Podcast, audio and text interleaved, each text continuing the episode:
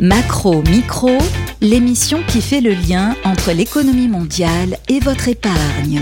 Avec Jérôme Dédéian, président de mon partenaire patrimoine.com.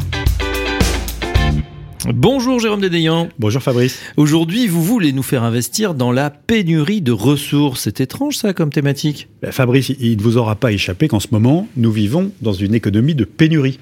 En fait, on a un très grand nombre de ressources nécessaires à la production qui voient leur prix littéralement exploser du fait de leur rareté.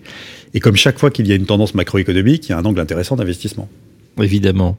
Alors, trois principaux facteurs macroéconomiques qui expliquent ces tensions sur les ressources. Une fois de plus, deux conjoncturels et un de long terme. Expliquez-nous. Alors, sur les facteurs conjoncturels, il y a le premier que tout le monde connaît, le fort rebond de la croissance en sortie de pandémie, qui a occasionné des tensions sur les chaînes de production et de transport, prolongé par les mm. nouvelles restrictions récentes en Chine qui viennent à peine d'être levées, mais on va vivre peut-être assez longtemps dans cette zone essentielle euh, à la production mondiale euh, avec euh, une alternance de, de, confinement et de déconfinement.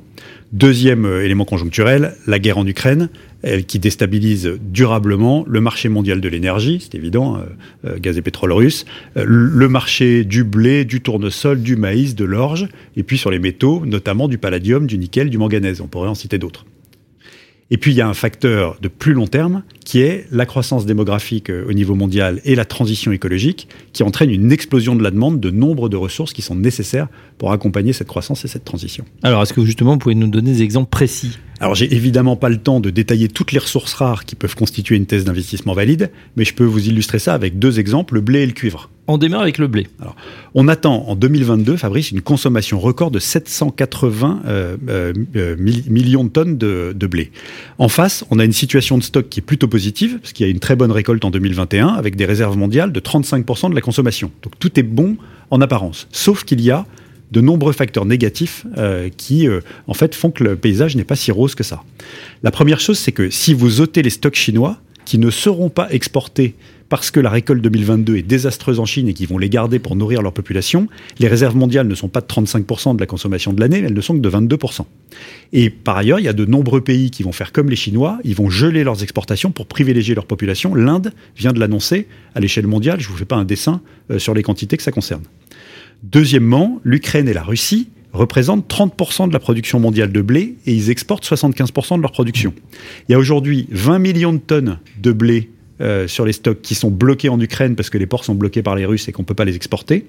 Euh, et on estime qu'après la récolte de cette année, ce sera 75 millions de tonnes, hein, sur rappel, sur 780 millions de tonnes de consommation nécessaire euh, cette année qui vont être bloquées en Ukraine. Hein, donc c'est 10% de la consommation mondiale qui ne pourra pas sortir ou difficilement de l'Ukraine pour alimenter le, la, la, consommation. et évidemment, les Russes vont privilégier leurs alliés et puis il y a des milliers d'hectares ukrainiens qui, hélas, sont désormais totalement improductifs du fait de la guerre. Ils sont nappés de mines. Et on sait que à la fin d'un conflit, euh, quand les champs ont été minés, on met des dizaines d'années à les remettre en culture. Euh, et puis par ailleurs, euh, sur le long terme, il y a évidemment pression écologique et risque climatique qui risquent de peser sur la productivité de, de l'agriculture. Donc le blé est sous tension. Voilà pour le blé, on s'intéresse au cuivre. Alors vous savez que le cuivre, euh, si on s'y intéresse, on s'y intéresse d'abord comme physicien, et le cuivre c'est un super conducteur d'électricité, c'est pour ça qu'on l'aime. Il est utilisé dans presque toutes les technologies bas carbone, mais également pour les réseaux de transport électrique qui devront être fortement renforcés parce que comme on va décentraliser la production d'électricité, eh bien il va bien falloir densifier les réseaux un peu partout dans le monde. Et puis, euh, à titre illustratif, une éolienne contient entre 1 et 5 tonnes de cuivre en fonction de sa taille, donc c'est considérable. Une voiture électrique contient environ 4 fois plus de cuivre qu'un véhicule thermique classique. Et donc cette formidable demande va venir s'ajouter à la demande classique de l'industrie et du bâtiment, qui sont les traditionnels consommateurs de, cuivre. Alors c'est pas moi qui le dis, hein. euh, c'est l'Agence internationale de l'énergie qui dit que dans un scénario où nous respecterions les accords de Paris, les énergies bas carbone représenteront 40% de la demande de cuivre dès 2030, c'est demain, et c'est 40% donc de demande en plus mhm. euh, par rapport à la demande actuelle. Euh, et pour évidemment, pour qu'on puisse assurer ça, il faut que l'offre puisse suivre, et ce ne sera pas forcément le cas.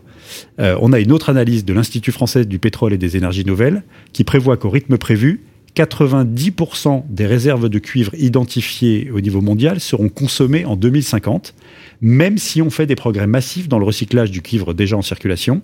Ça veut dire que les prix vont monter, ne serait-ce que du fait des investissements nécessaires pour améliorer les techniques d'extraction. Alors, je vous ai donné l'exemple du cuivre, hein, mais Mhm. sur les, sur les matériaux, c'est complètement dingue. Le même scénario se profile sur, par exemple, euh, sur l'eau, sur le nickel, le palladium, le manganèse, le lithium, le zinc, le cobalt, le graphite, l'argent, le platine, le plomb, le molybdène. C'est bon, c'est bon, Ouais. n'en jetez plus, on est convaincus. Alors comment investir? On va pas conseiller aux épargnants de stocker du blé chez eux ou d'acheter des stocks de plomb ou de manganèse? Non, c'est évident, Fabrice, que ce serait pas très commode euh, pour nos investisseurs et nos épargnants. Mais rassurez-vous, il existe des moyens simples de jouer cette tendance macro en tant qu'épargnant. Premier moyen, vous pouvez investir en direct dans les actions des entreprises qui sont positionnées sur ces marchés.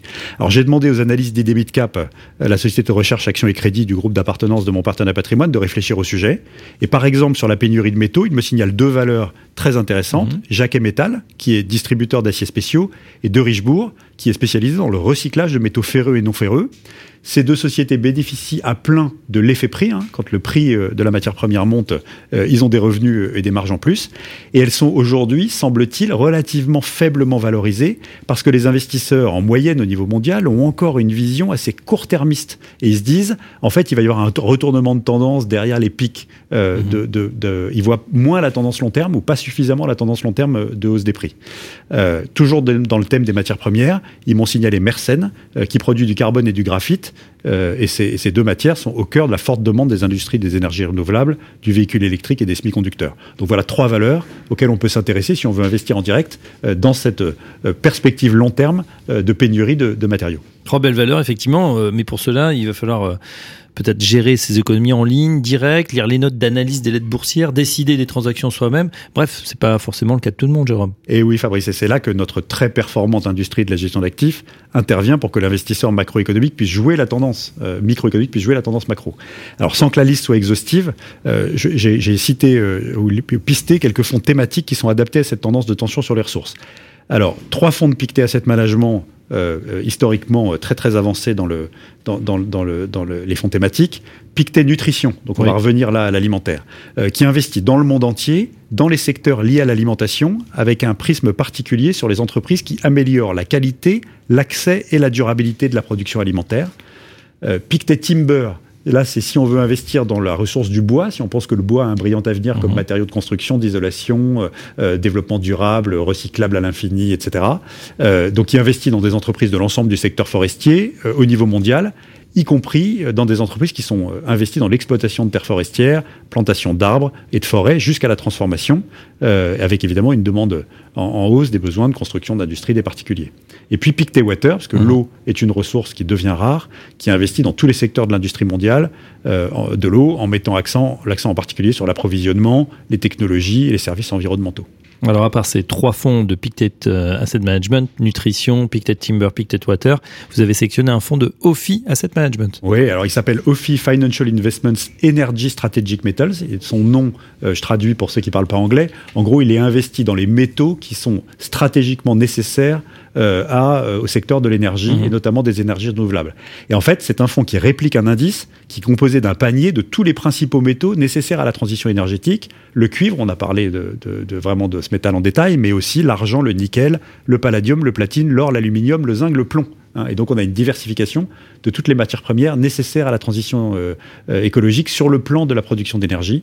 Et puis, j'ai aussi pisté un fonds assez large chez AXA, euh, qui s'appelle AXA WF Framlington Natural Resources, qui est positionné sur les marchés internationaux des actions d'entreprises du secteur des matières premières au sens large.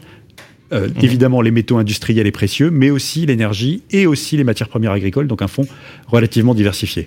Après, si nos auditeurs veulent euh, encore plus diversifier ou sélectionner leurs fonds, etc., ils peuvent trouver des fonds de ce type dans pas mal d'autres maisons de gestion, euh, JP Morgan, BNP Paribas, tout ce qu'il faut pour faire microéconomiquement son marché, pour jouer la tendance macro. Et voilà, pour tirer profit de la rareté des matières premières, c'est possible pour un épargnant. Merci Jérôme Dédéan pour toutes ces bonnes idées pour suivre la tendance. Je rappelle que vous êtes euh, le président de Mon Partenaire Patrimoine. À très bientôt pour un prochain épisode. Macro Micro, une émission à réécouter et télécharger sur le site et l'appli Radio Patrimoine et sur toutes les plateformes de streaming.